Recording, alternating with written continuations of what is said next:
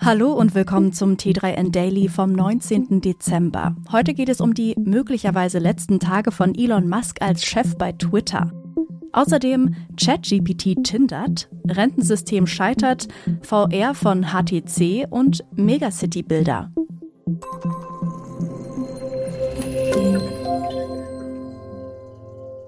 Elon Musk hat mal wieder abstimmen lassen, diesmal sogar über sich selbst. Soll ich als Chef von Twitter zurücktreten? Ich werde mich an die Ergebnisse dieser Umfrage halten, schrieb Elon Musk in der Nacht zu Montag auf Twitter. Die Nutzerinnen konnten mit Ja oder Nein abstimmen. Die Abstimmung ist inzwischen durch, das Votum vergleichsweise eindeutig. 57,5 Prozent der laut Twitter-Umfrage abgegebenen mehr als 17,5 Millionen Stimmen wollen den Rücktritt Musks. Der hatte sich in den Tagen vorher auch nochmal richtig viel Mühe gegeben, die Menschen auf der Plattform so richtig zu verärgern. Zum Beispiel, indem Twitter vorübergehend nicht nur Links zu Mastodon gesperrt hat, sondern auch jede Form von Link in Richtung Facebook oder Instagram. Das ist inzwischen ebenso vorbei wie die vorübergehende Abschaltung von Twitter Spaces. Elon Musk deutete sogar so etwas wie Selbstkritik an und versprach in einem weiteren Tweet, größere Änderungen der Richtlinien für die Plattform künftig ebenfalls zur Abstimmung zu stellen. Ich bitte um Entschuldigung, wird nicht wieder vorkommen. Was es nun mit seinem Rückzug als Head of Twitter auf sich hat, werden die nächsten Tage zeigen. Möglicherweise inszeniert Musk mit der Umfrage ohnehin nur etwas, das eh geplant war. Es hält sich hartnäckig das Gerücht, neue Investoren in Twitter, die Rede ist beispielsweise von Qatar, würden ihr Engagement von einem Wechsel an der Spitze abhängig machen. Musk selbst spricht aber davon, dass es noch keine konkreten Pläne für einen Nachfolger gibt. Die Möglichkeiten des KI-Chatbot ChatGPT haben nun offenbar auch die Menschen auf Tinder für sich entdeckt. Wie Mashable berichtet, gibt es insbesondere auf TikTok immer mehr Anleitungen dazu, wie sich ChatGPT zum Texten von Nachrichten an Matches einsetzen lässt. Das können originelle Anmachsprüche ebenso sein wie ein Gedicht. Ein Nutzer etwa berichtet, er habe die KI ein Gedicht für eine Frau schreiben lassen und diese reagierte offenbar begeistert. Er selbst, so der Nutzer, hätte ein solches Gedicht nicht hinbekommen. Wie sinnvoll der Einsatz der künstlichen Intelligenz in diesen Fällen tatsächlich ist, scheint durchaus diskutabel. Tinder selbst hat die Frage des KI-Einsatzes jedenfalls schon beantwortet. Zumindest KI-Bots, die automatisch für ihre ErschafferInnen swipen und hunderte Kontakte in kurzer Zeit anschreiben können, wurden von Tinder in der Vergangenheit geblockt. Die einen wollen nicht, die anderen können nicht. Ein spätes Rentenalter verschärft die Ungerechtigkeit. Mehr Anreize zum Arbeiten werden am Fachkräftemangel nichts ändern, ist Isabel Prophet überzeugt. Wenn die Menschen nicht müssen, dann arbeiten sie jenseits der 60 nicht mehr lange. Darauf deuten Zahlen des Bundesinstitut für Bevölkerungsforschung hin. Das Rentenalter ist in den vergangenen Jahren recht konstant geblieben. Zwischen 63 und 64 Jahren hören viele auf. Das Problem spielt sich zwischen dem freien Willen der Menschen und der Gerechtigkeit in der Gesellschaft ab. Es wäre eine Errungenschaft, mehr gesunde Lebensjahre zu haben. Wer länger arbeiten möchte, bislang aber nicht kann, hätte dann die Wahl. Bei der Zahl der gesunden Lebensjahre gibt es tatsächlich Handlungsbedarf. Das RKI dazu, im mittleren Lebensalter ist die gesundheitliche Ungleichheit stark ausgeprägt, was sich unter anderem an einem höheren Erkrankungs- und vorzeitigen Sterberisiko bei Personen mit niedrigem Sozialstatus festmachen lässt.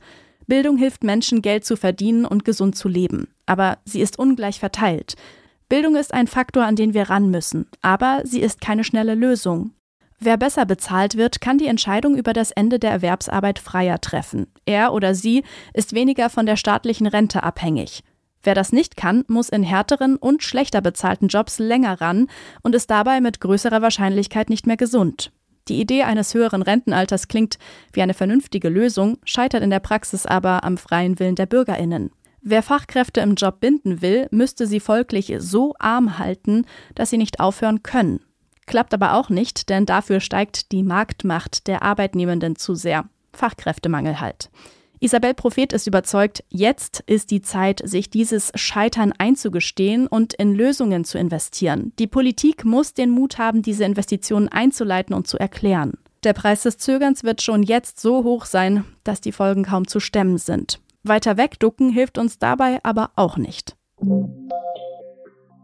Anfang 2021 hatte der saudische Kronprinz Mohammed bin Salman al Saud ein schier unglaublich scheinendes Megaprojekt angekündigt. The Line soll eine 170 Kilometer lange und 500 Meter hohe, aber nur 200 Meter breite Stadt werden, in der bis zu 9 Millionen Menschen wohnen sollen.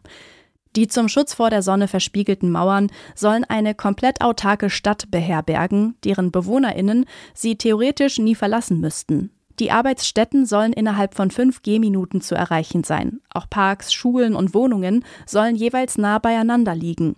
Nachdem vor einigen Wochen offizielle Drohnenbilder schon andeuteten, dass die Megacity sich tatsächlich im Bau befindet, gibt es jetzt eine Bestätigung von unabhängiger Seite. Das australische Startup Soar Earth hat Satellitenbilder ausgewertet, die Fortschritte bei den Bauarbeiten zeigen. Herkömmliche Solarzellen sind sehr fragil und müssen daher in Glas und Aluminium verpackt werden, was dazu führt, dass sie das hundertfache Gewicht des neuen Materials aufweisen. Trotzdem sollen die neuen ultraleichten Zellen 18 mal leistungsstärker als die herkömmlichen Modelle sein. Anfang Januar findet in Las Vegas die CES statt, traditionell ein Ort, an dem auch eine Menge neuer Gadgets zu sehen sind. HTC plant beispielsweise dort eine VR-Alternative zur MetaQuest zu präsentieren. Shen Yi, Head of Product bei HTC, verriet im Gespräch mit The Verge bereits ein paar Details. Demnach wird das Unternehmen ein kleines, leichtes All-in-One-Headset auf den Markt bringen. Es geht darum, all die Fortschritte, die wir in Sachen Design und Technologie gemacht haben, in etwas Sinnvolles und Ansprechendes für die Verbraucher zu integrieren, so Yi. Das Headset, dessen Name noch nicht öffentlich ist, hat ein brillenartiges Design mit nach vorne und zur Seite gerichteten Kameras. Das Headset kann für Spiele, Unterhaltungs- und Sportzwecke verwendet werden und laut Yi ist es auch für leistungsstärkere Anwendungsfälle wie etwa Unternehmenstools geeignet. Der Akku soll zwei Stunden lang laufen. Controller unterstützen das Hand-Tracking. Eine Besonderheit seien die nach außen gerichteten Kameras, die einen Videofeed in Farbe an die Bildschirme der BenutzerInnen weiterleiten können und so Mixed Reality Erlebnisse ermöglichen sollen. Das war es auch schon wieder mit dem T3N Daily für heute. Noch viel mehr zu allen Aspekten des digitalen Lebens, des Arbeitslebens und der Zukunft findest du rund um die Uhr auf t3n.de.